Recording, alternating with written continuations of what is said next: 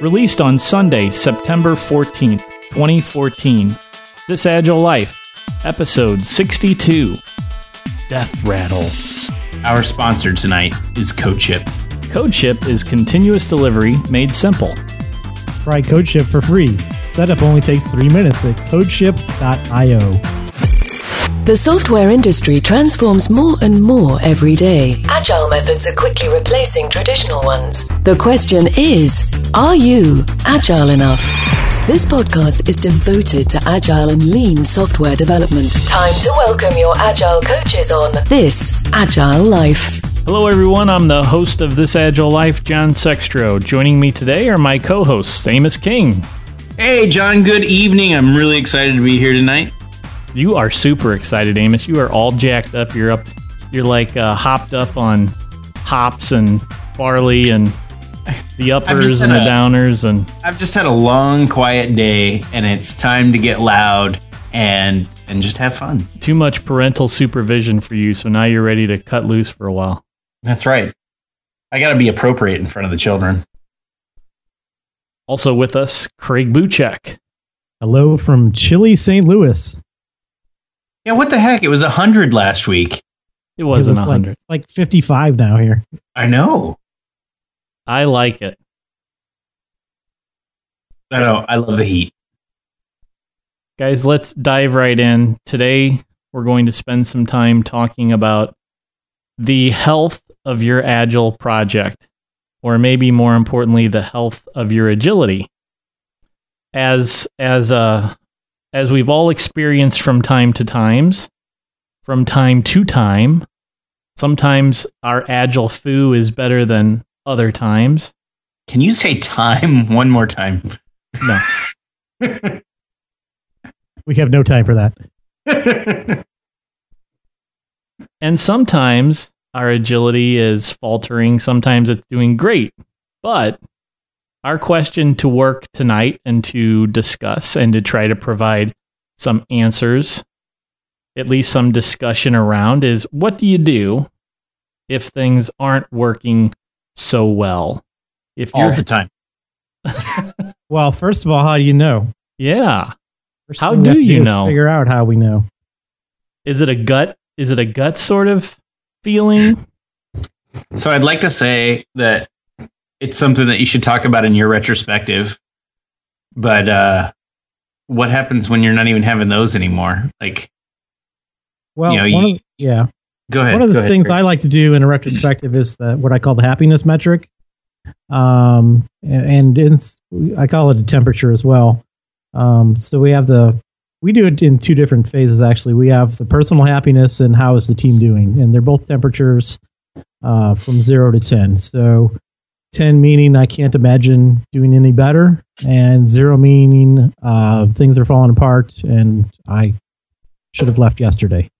Um, so that's one of the ways I gauge how the team is doing um, and how individuals are doing, and we track those over time and, and graph, and um, so we can see sort of um, sort of quantitizing a, a qualitative feeling, which is the best I can figure we can do on that. And I've done this with you. We we also do it anonymously, right? Right. Although I I wish I had a tool that would track individuals over time and you know see how it, eh, eh, sort of anonymous but tracking individuals. That would be more interesting to me. I, I, I think it would be better to say maybe this person is on a downward trend or an upward trend than this person put a two, you know, Right. That's what I'm trying to get at there with anonymous trends.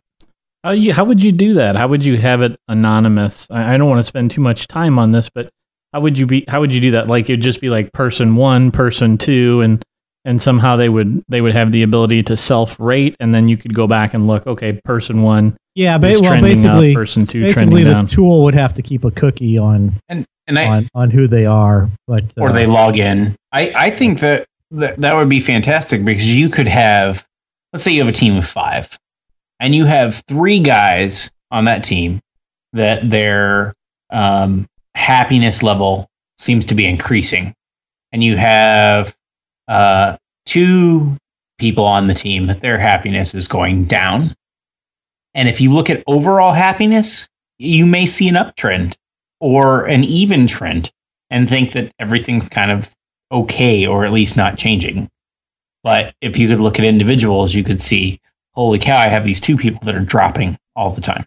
Right. And, you know, it, it wouldn't even have to tell you who they are. It just says, hey, you've got two people dropping. Consider this. Uh, you could have an instance where everyone's happiness is going up because all of those people hate agile, hate agility, and your project is becoming less and less agile. So happiness may not be the uh, the best way to assess whether or not your agility is working or how you're how you're doing with your agile adoption. I actually had a case where I was taking happiness metrics and people didn't care enough to actually be honest, and so they just pick a random number every week. so yeah, yeah so th- it's it's not a perfect measure, uh, but it's it's one gauge I, I've used as a tool. I've also had people tell me that their happiness was so low for so long that they just started putting like eights, nines, tens all the time because it didn't matter anyway. Right. And they thought that if they made other people in the team feel good, that the team might at least do a little better as a whole. And what is, what is that? What is that an example of? Depression. I, think, I don't know. I think What it's do you get? Giving up, I guess. yeah. I think it's an example of giving up, and maybe that's an indicator in and of itself. Right. That's right. true. But, When when but you it's have hard to tell up, when that's happening. It's hard to it, it's hard to tell when people have given up because they're uh, cheating or lying on their self Right. ratings.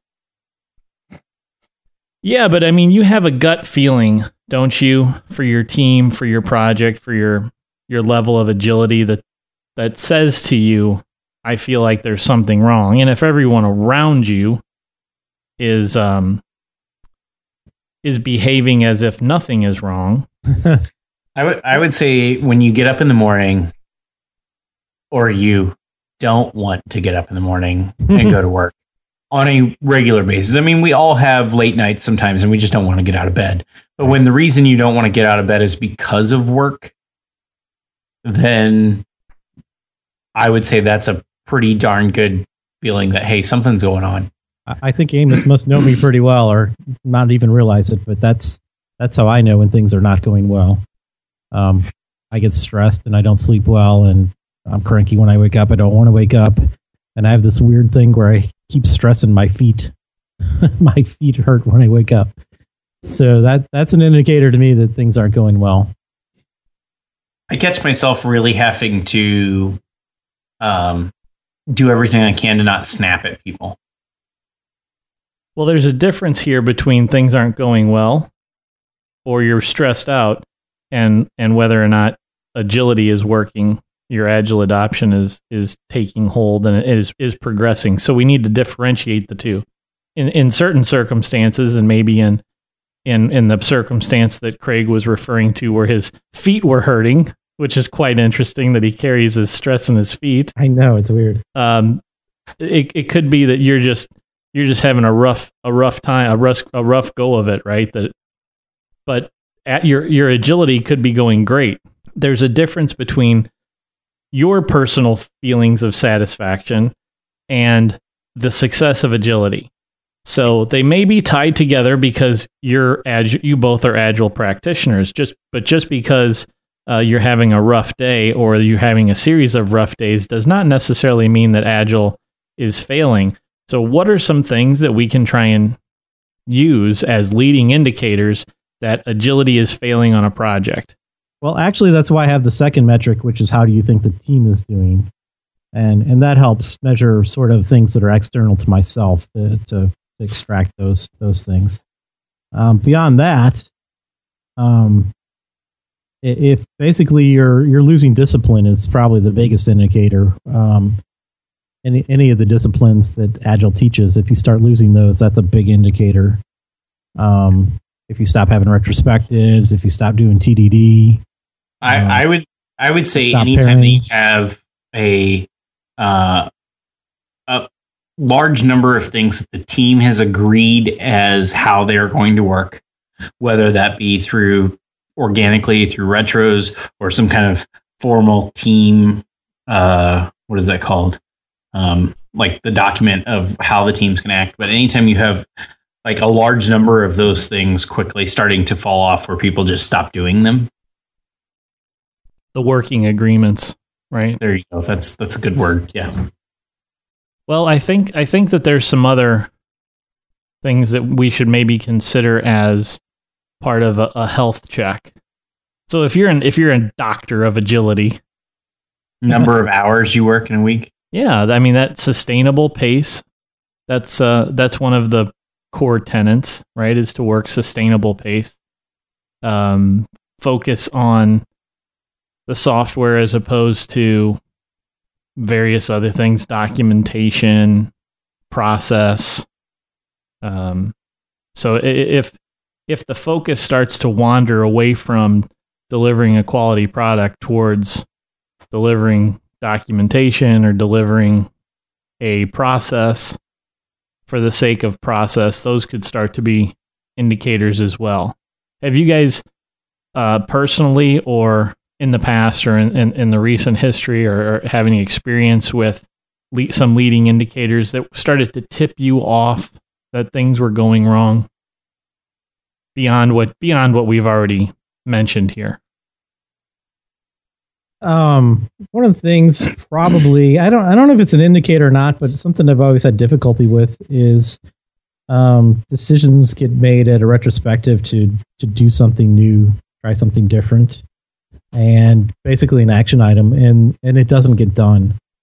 Um, okay, we're going too slow. No more testing. Right. I've heard that a lot, and watch teams just completely fall apart over the next three or four months while they do that. Right.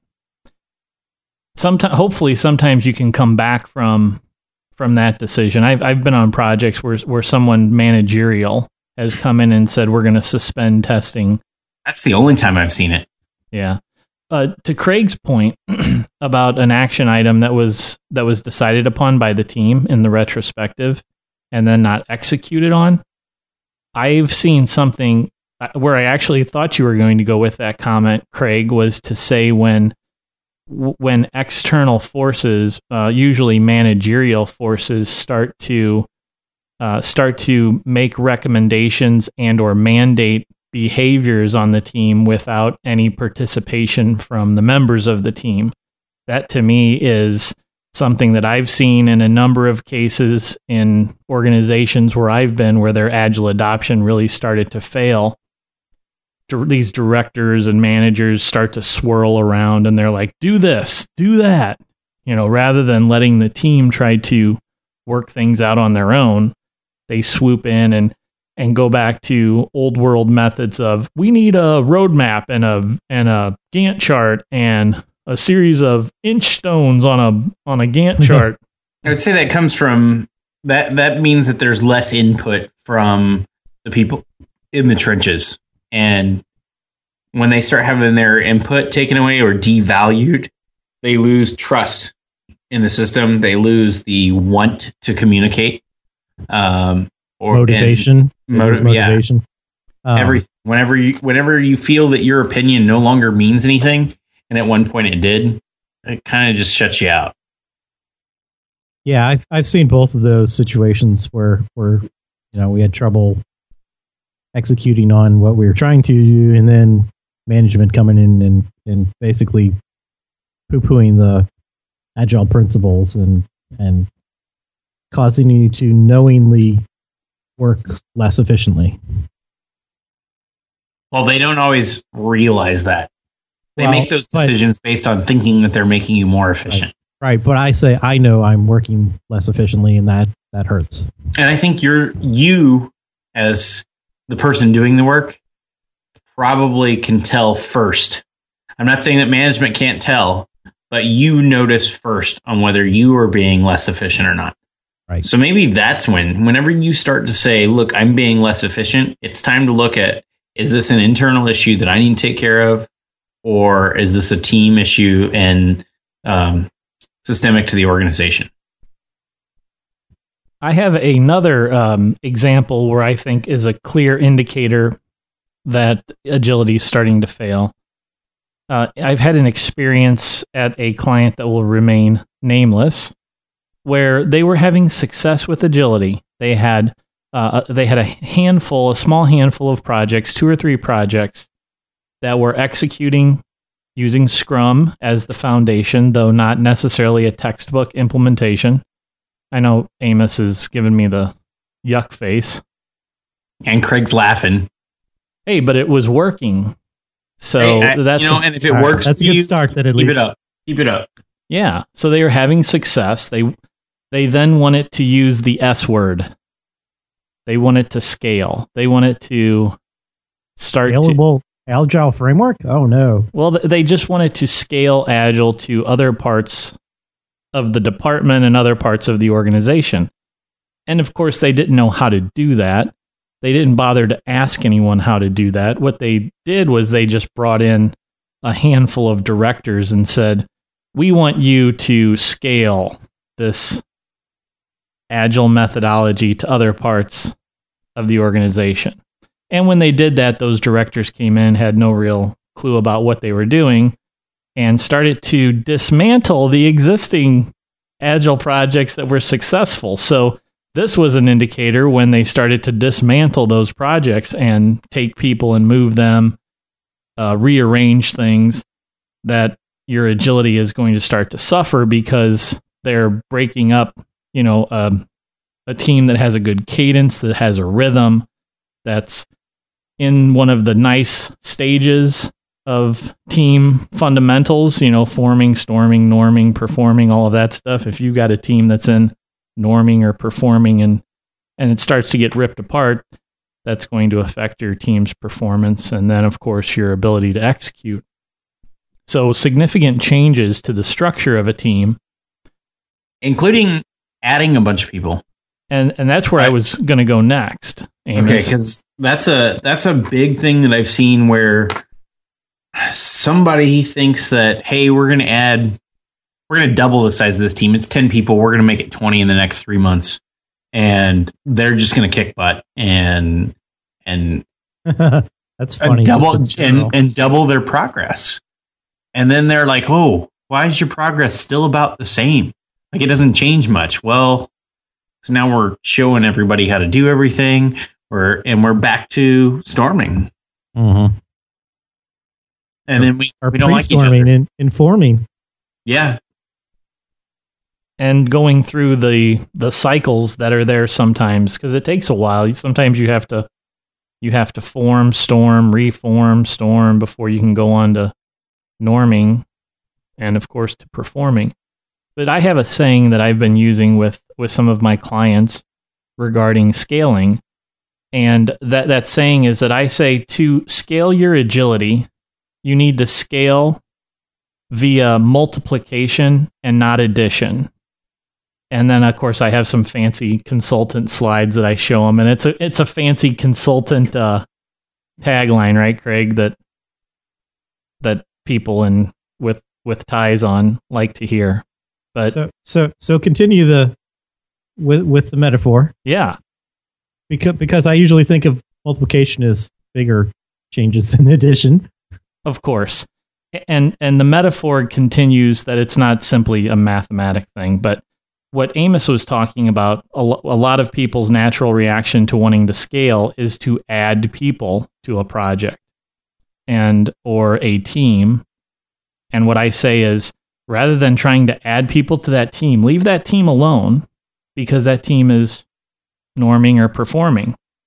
Now, multiply that team across your organization. Create more small teams to scale. Oh, gotcha. so so two four person teams working on a project instead of one eight person team. Yeah, if you have one four person team today, don't cram more people into that team, right? Because but how you do you get the ideas from the original performing team to the other teams you want to help perform? why do you need to do that? Well, they need Not- to be Not everybody too, or works the they same want- way. well, true. But how do we get a new team to move from you know old methods that aren't working very well to improved agile methods? So my thing is, you know, even if you want to double the size of a team, move in one person. Wait three or four months. Move in one more. Wait three or four months. Take the two of them, break them off at that point to another team, and add a, one person to them. Yeah, Wait but three or four months, add another person. usually an organization has zero patience for that sort of thing. Right. They don't have a year to build that second team. No. Right.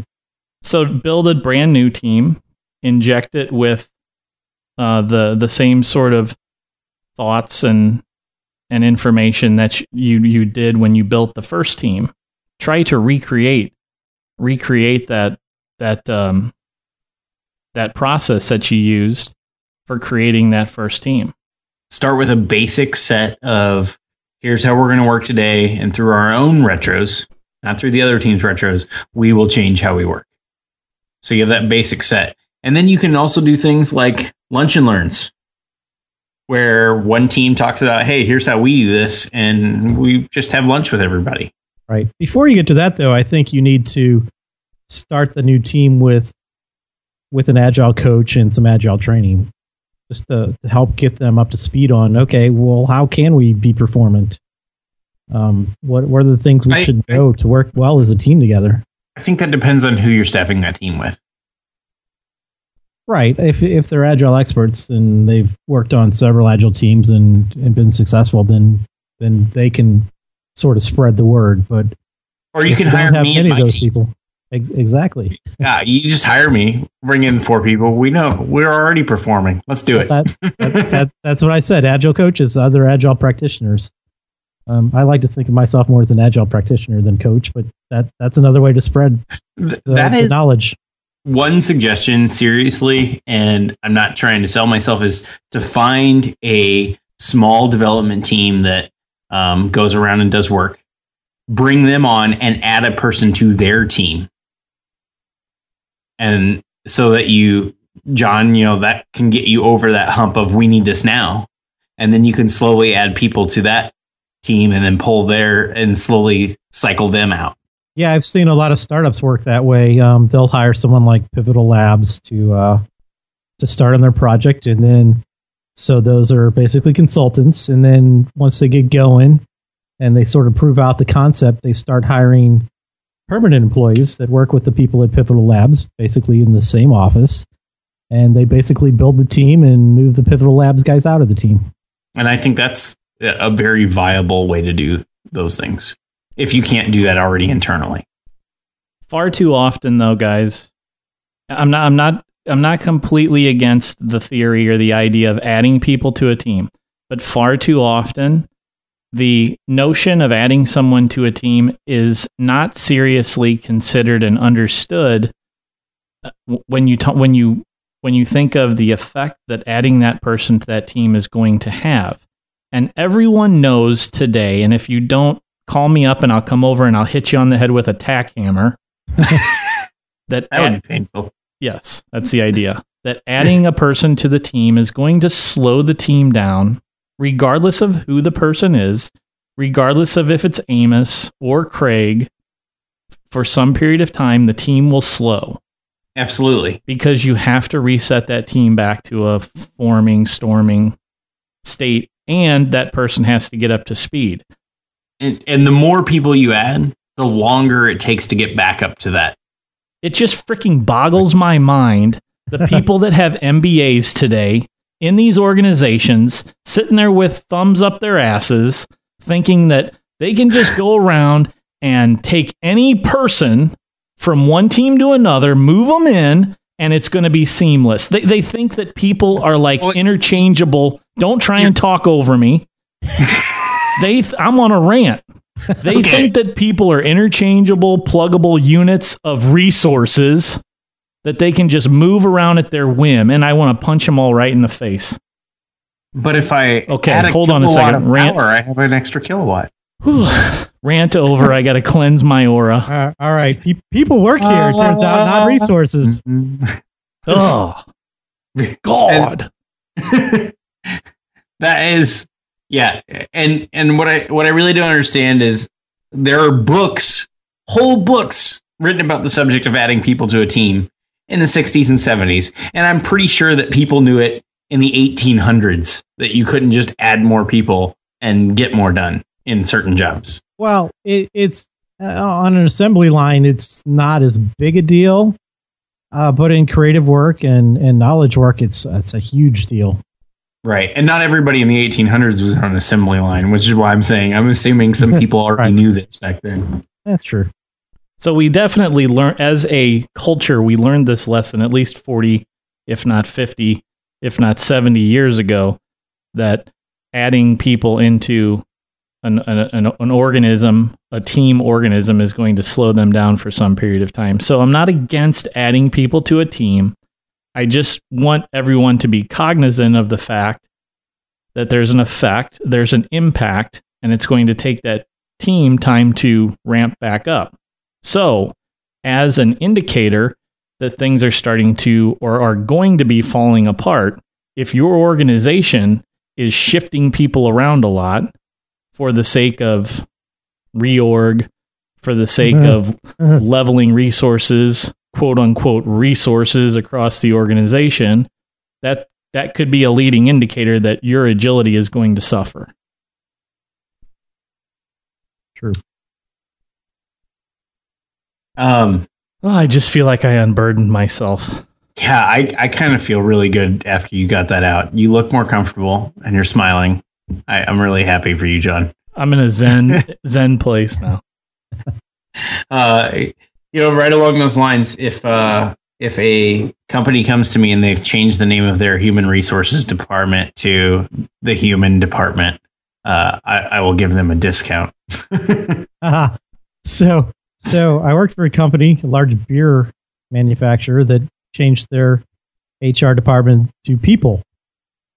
Uh, yes. So the department was called people, but they still dealt with resources. I was sad. Oh. Well, it was a step in the right direction. You know, you, yeah, they Pro- Uh, progress sometimes takes time. They had a retro and they saw a problem and they fixed it, and they just haven't seen the next problem yet. uh-huh.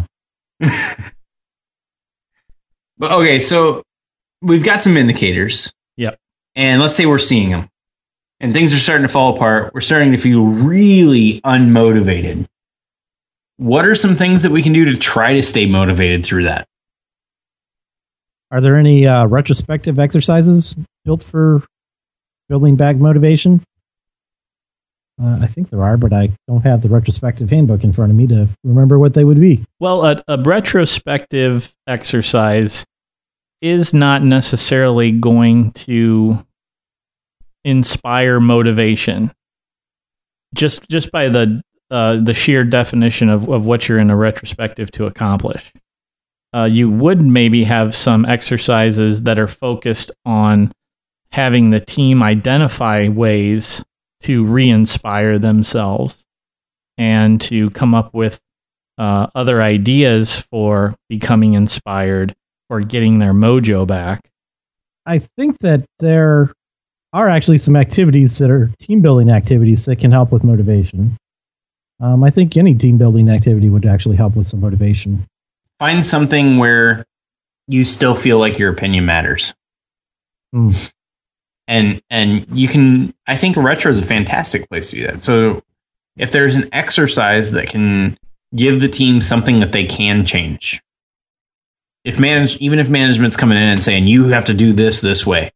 Well, there's other things that you can change. Well, well, let's let's make a distinction here. Let's let's divide this or bifurcate, to use a fancy word. Woo! A five dollar Uh, word. Thank you. Yeah. That could be a show title.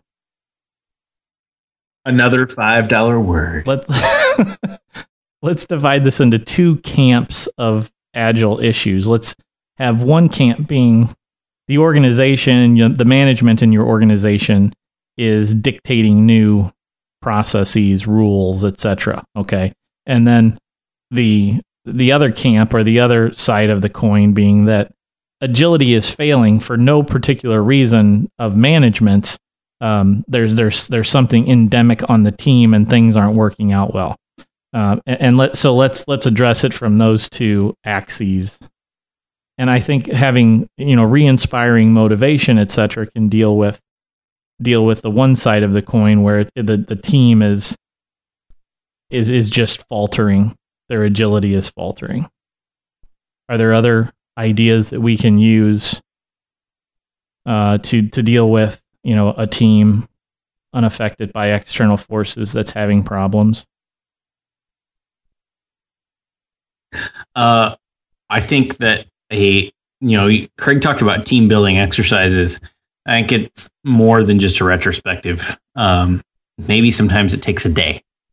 Just take a day and let the team go. I don't know, play laser tag, um, shoot the boss with paintballs, uh, have a movie night, have dinner together, do things outside of work. Uh, I think that that can be very motivating, very refreshing, um, or even give them a day to work on whatever they want, whether that be in the project or open source software. Those, those are fantastic too. Hmm. Yeah, and then have them show off what they did after they're done. Hey guys, here's an idea. Why not check out our sponsor, CodeShip? CodeShip is so simple to use. You can get your project set up and building on CodeShip in as little as three minutes. If you're not using CodeShip, then you're spending more time on continuous delivery than necessary. Our good friends at CodeShip won't even ask you for a credit card to get you started. I know, I've done it. What are you waiting for? Maybe you're worried that you'll run into a problem or you'll have trouble getting started. Fear not. If you need help getting started, you'll find all the help you need on the CodeShip blog at blog.codeship.io. Plus, their blog has tons of interesting and helpful posts and videos to help you elevate your continuous delivery. If all else fails, the good people at CodeShip are easy to reach and they are always happy to help. Few things in life are easy, but this is one of them. Let CodeShip make continuous delivery simple for you. Go and visit codeship.io slash thisagilelife and use the offer code thisagilelife when you sign up and you'll receive a 20% discount for three months on any paid plan.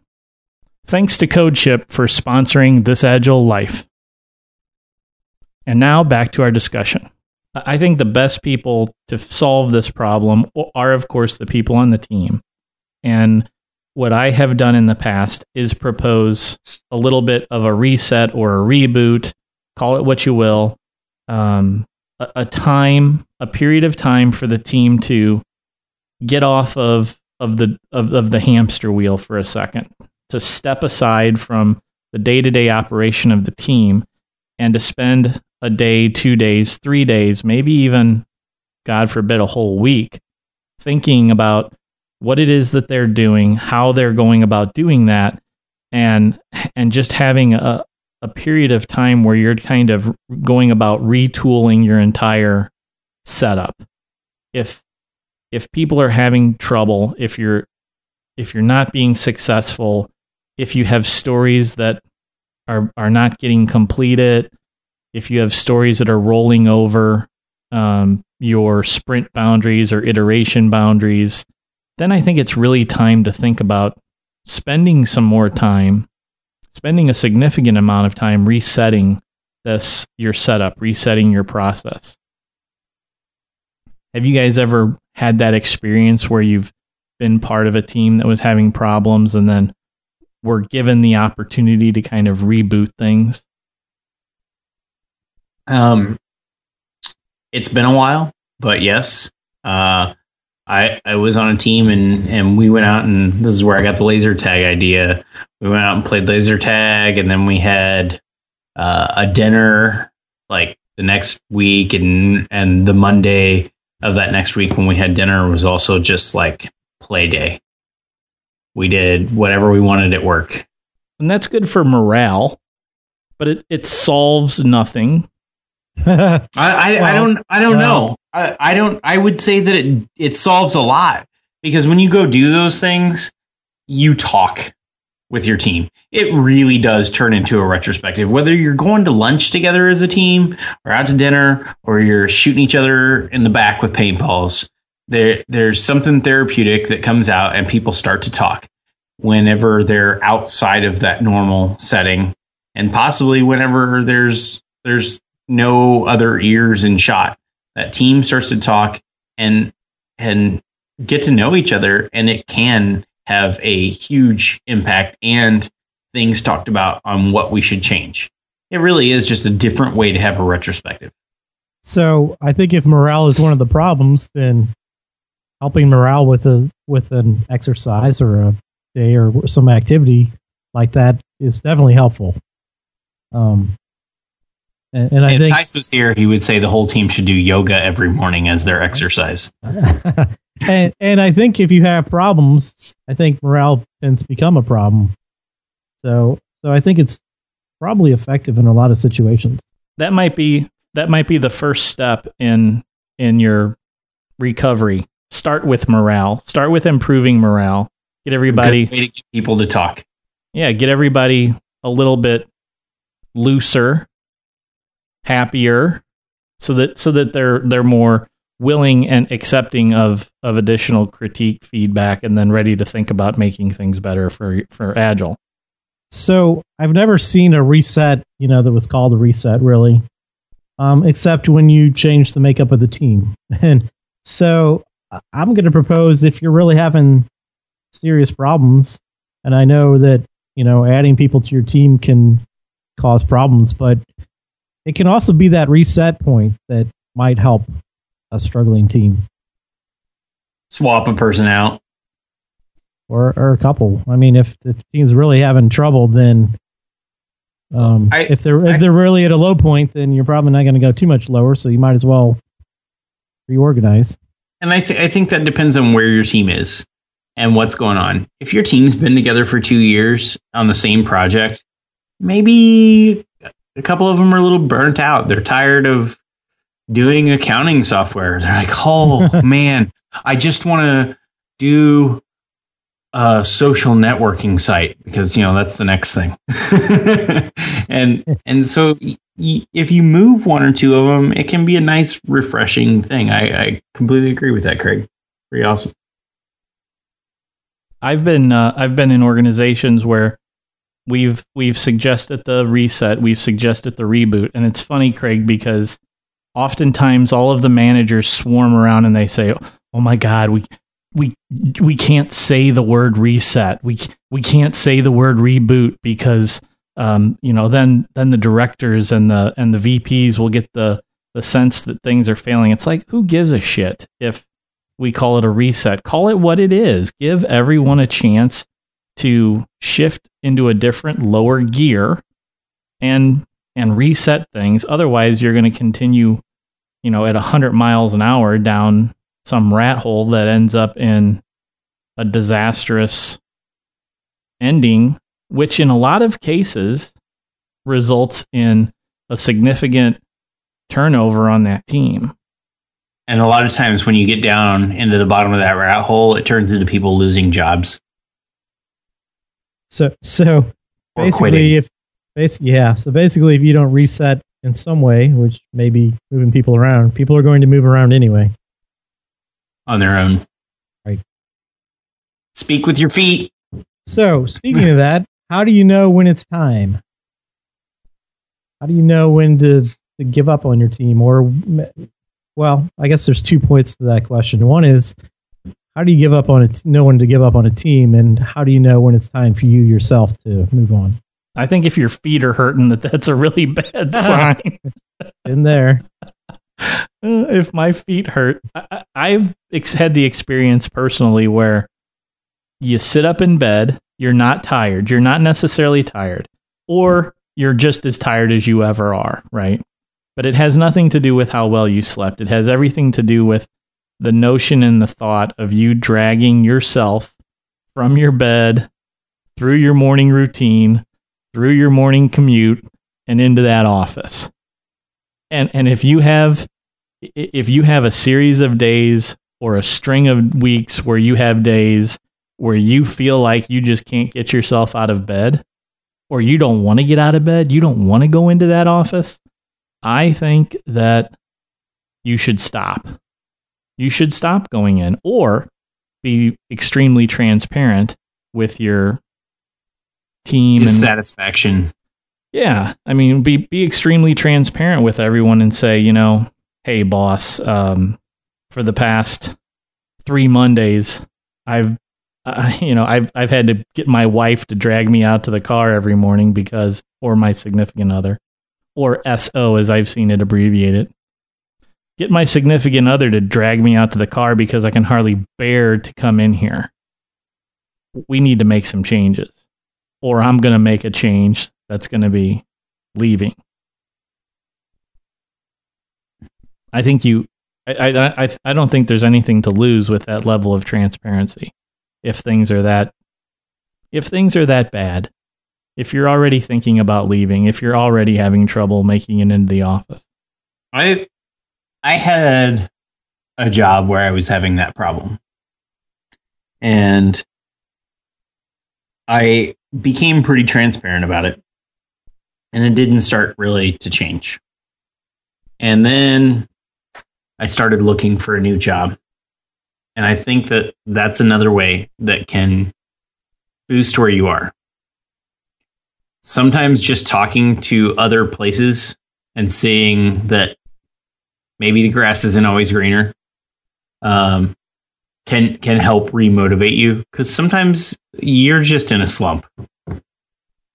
And also when you find out what someone else is willing to offer you it gives you a good place to go back to your team and feel more confident in saying here's here's how we need change here's what i think we need to do and i need it to happen soon. And you don't have to tell them that you're getting other offers but you know it gives you that the gusto to come in and say something because you realize that hey other people think i'm i'm worth something and it kind of can get away from that demotivating feeling and allow you to try to change. And that's what i did. I went and interviewed at like 10 places and felt really good about myself, which gave me the confidence to come in at work and say, Hey, look, we need to make these changes. And those changes happened after that. And I think a lot of it was because instead of beforehand, I was saying it, but it was like, Oh, we need to make these changes. My life sucks. I came in at it with a more confident outlook on it. And I think that was perceived by the rest of the team of, Hey, he's confident about this change. That's a great story. I want to uh, I want to offer one one piece of information that I've that I've exp- that I've noticed and experienced over my years in the industry, and I actually call this the death rattle. Um, the reason I call it the death rattle is because there's there's an actual medical term known as as the death rattle, and it's something that happens to people when they're they're nearing death. There's a certain sort of breathing uh, noise that sounds like a rattle that starts to occur. So it's an indicator that someone's going to pass away. And when a person goes from being um, morose and depressed on a team to all of a sudden happy, I call that the death rattle. I say, I tell people, I say, watch out because that guy was really, really unhappy he was really acting depressed and all of a sudden he's happy. I said, that means he's probably about to leave. but having said that, uh, Amos, I think that I understand what you're saying. You want it, you, you got some, you got your emotions propped up by talking to some other people and then them telling you you have self worth you're valuable, you're smart. And then that inspired you to go back and make changes. And I think it also inspired you because you knew that there were there was other grass out there that was green. Yeah, I didn't I, I knew that if it didn't work, I had an option. I had an out. Mm-hmm. Which gave me a lot of confidence. And and yeah, uh, sometimes just knowing that someone else wants you can give you the the motivation you need to make positive impact on everyone else in your team. So I, I would say, in some ways, if you hate your job, if you're in that situation, that, that you're basically depressed. And you should probably treat that like any other kind of depression and get some sort of help for it. and we should probably have a whole episode on depression. Uh, there's people in our communities that, that talk about depression among programmers. Um, And- put that as a topic in our backlog. I, I I agree. And you know, one depressed person can bring the rest of the team down, and one super motivated person can bring the rest of the team up. You're not talking strictly about Craig clinical depression, right? You're talking about a, a bout of of depression. Uh, it's still clinical depression. It doesn't matter if it's chemically induced or situationally induced. Okay, I don't want to have to get the DSM five out or anything. I mean, I mean, I I think that there's some differences, right? Because there's people that are clinically depressed that um has nothing to do with the situation. They can't help it. They they they have they have a condition, and then there's people that are just unhappy. There's just people that are unhappy and depressed because because of a set of circumstances. right, but they're both treatable by similar means. Well, no, they're not because the person that has a condition, you're not going to be able to simply treat them by making their life better at work. True, true. So that's where I was trying to draw the distinction. No, no. I mean, I've we had, digress. I've One, had- one, I've one had can- depression from a situation before, and and it sometimes does require some medication. Uh, whereas if you're depressed just from brain chemicals, you're probably going to always need medication. Yeah. Right. It's it's a difference between having like depressive disorder and depression. I, and I a don't know. bout, a bout, a bout of depression That's right.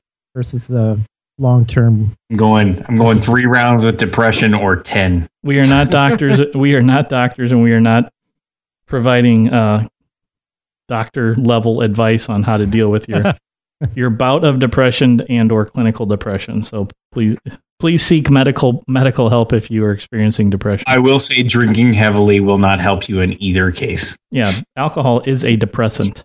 Yes, let's use a depressant to treat depression. So Yeah, let, let's let's go let's get this back on on track a little bit and talk about it, it's time to leave. Uh, you've you've done everything you can, right? We'll assume that you've you've done the yeoman's work to try to work things out, and it, it's been some time now, and, and you've made the difficult decision, uh, or, or you're at the point where you need you're at the point where you need to make the decision as to whether to leave or not. How do we go about doing that in a way that is appropriate and professional. Burn all your bridges. Oh, Oh God. no, don't do that. Get a bo- Um, get a box of matches, Oh, no, not literally burn anything. one by one. Go to each person and and and light the match. The the mm. the metaphorical match. Oh, I've seen that happen. I'm gonna get a real match and just walk Yeah. in boss's office This and light it and hold it up I'm, and just just blow it out and be like, "You smell that? That's how I feel about this job.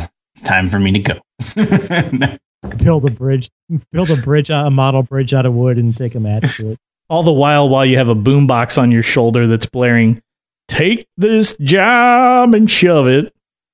Thank you, David Allan Coe, for writing that, and Johnny Paycheck for making it famous. Anyway, sorry. Digression to music. Everybody looked at me like, "How do you know that?" What a great last name. You are from Um, a, a rural county in Missouri, so I'm not surprised. Wait, I live there now. That's not where I'm from. From a rural county in Illinois. and and, and I lived in Los Angeles. I'm I'm all right. I've been all over. Um, So what do you do? You need to make the decision about leaving. you need to make the decision, or you already have. Yeah, you're in the midst of making the decision, and Sometimes someone will make it for you when you're ready to make that decision. That's that's true. Uh, if you are that down and out about your job, a lot of times somebody else will notice, and sometimes a manager will. Uh, Instead of choosing to try to talk to you about it, will choose to just let you go. That uh, you think is that bird is that bridge burning when that happens? Is that a I- burnt bridge? I think you've already burnt it. I think anytime you get let go, unless it's because, you know, we just lost a $3 million customer and we can't afford to pay you anymore. If it's not that, um, yeah, th- then yeah, you've burnt a bridge. that's It's damaging. too, it's late. So you should make sure that as you're as you're in this situation that you're trying to protect against burning that bridge because you never know what's going to happen in the future, right? I mean, my father told me that from the time I was 16 years old and had my first job wrangling shopping carts at the local supermarket. You know, don't burn bridges. I'm like, Dad, I'm at a supermarket, you know. You never know, son. You could work with that guy again one day. So, And- so have you? Oh, hell no. and and you know just because you're having a bad time with everybody at work now you've probably had at least one good time with somebody there and you don't want to leave with them not liking you either Yeah, and, and things could change at that company. I mean, they could they could turn things around and it could become another you know, you could want to go back there at some future point and maybe you'd have to work with some of those people again. So if you're getting if it's becoming that bad, don't let yourself my suggestion is don't let yourself get fired. You know, get get out of there before it gets to that level. i think when you so you you've gotten to that level and you're leaving. You need to do it professionally. And i really suggest not walking in and saying here's my two weeks. Like write a letter a letter of resignation. We're professionals. We should write a letter of resignation. And tell them in that letter why but make sure you do it in a way that is constructive not demeaning. And maybe if there's a hundred reasons pick one or two that are your top ones. Don't destroy them. And then also tell them something good that you had while working there. And let someone else read it before you go give it to the CTO or whoever you need to turn it into. Like like someone who doesn't work there like your spouse I think that's a solid suggestion. I would also recommend that after you've written that, that you should not write it and immediately hand in hand it in. You should write write it, take it home, sleep on it, read it again, and decide if you and then you can let somebody else, of course, read it in that same time. But before you get to the point, Amos, where you're ready to do the resignation, I think that you need to be transparent with the project and the organization that this is imminent. So before you, I don't think it should be a surprise to your boss that you're unhappy. Because oftentimes people go and walk into the boss's office with their well written letter and they say, I'm unhappy. I found another job. I'm giving you my two weeks' notice. It's been nice working with you. See you guys later. Right. And then your boss reacts like, well, wait, I, I didn't even know you were unhappy. So you don't you never want the situ you never want that situation where the boss says I didn't even know you were unhappy. You need to make it eminently clear that you're unhappy and you should do that by providing some clear transparent feedback to them that I'm unhappy, but here's don't just go and don't just go in there and say I'm unhappy because those are those are the kind of problem children that get fired. And watch out for the ultimatum Yeah, no ultimatums, right? You're saying things aren't so good here. I think if we did X, Y, and Z, things could be better. And I just wanted to let you know that I'm, I'm not trying to be a problem for you. I'm just trying to recommend that there's ways that we could do things better and I could be happier as at the same time.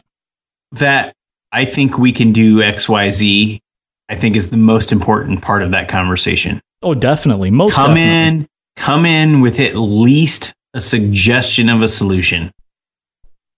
Even if it's not perfect. And maybe that gives them an idea for something even better. But that starts a conversation. that's the minimum that I think you owe in that conversation is a is a set of suggestions. Nobody wants a problem employee that is just constantly in there saying, you know, the water in the water cooler is not cold enough and the so and so keeps forgetting to flush the toilet and and the break room is always a mess, right? So you need to go in there with some set of um, suggestions for improving your work your working environment and not just a set of complaints. And, and you know what? Even in your exit letter, even after you are resigning, if you have some suggestions, add it in that letter. It's not a bad thing to leave with still trying to improve the organization that you were in. I think if you followed all of these steps, if you've started with transparency with your boss, if you've taken uh, our advice of providing this constructive feedback and then being very crisp and formal in your in your resignation by pro- providing this letter and, and by also you know providing information that you're like I've enjoyed working here. I think that this is a great place to work and could be better if these things you know if you made if you made these sort of improvements. I think that's a, a, a nice set of circumstances to part ways on, and that's a way to to not burn your bridge, but to get yourself out of that job. Well, guys, that's all we have time for for our discussion topic This tonight. week's hottest picks. My pick is something that uh, I'm seeing more and more of. So, a friend of mine at work, he showed up one day with this what looked like a like a half necklace on, and what it was was this thing called the LG Tone HBS 730, which I think LG is discontinuing now. But it's a Bluetooth headset uh, that sits around your collarbone in the back of your neck and has a couple of detachable earbuds that you pull out and then plug into your ears. Uh, it's very comfortable. You can wear it all day. Holds a nice charge, and I use it for when I'm exercising, when I'm riding my bicycle or jogging, and listening to podcasts, and and just even if I'm just like unloading the dishwasher or straightening up the house, you know, it's a great way to use uh, listen to your music or to your podcasts. I, I never was a fan of the Apple earbuds because they just didn't fit my ear right and they always were falling out of my ears. And uh, and other other earbud type things, our ear earphones, earplugs would you know they had a cord on it, and if you're doing some sort of activity like bike riding or jogging, you could very easily get the cord snagged on something and then yank the yank the little earbuds out of your ears and that causes a problem. So if you like Bluetooth headsets, I highly recommend the LG Tone. All right, Craig, what's your pick? That sounds pretty cool. I don't really like Bluetooth headsets, but that one might actually be acceptable.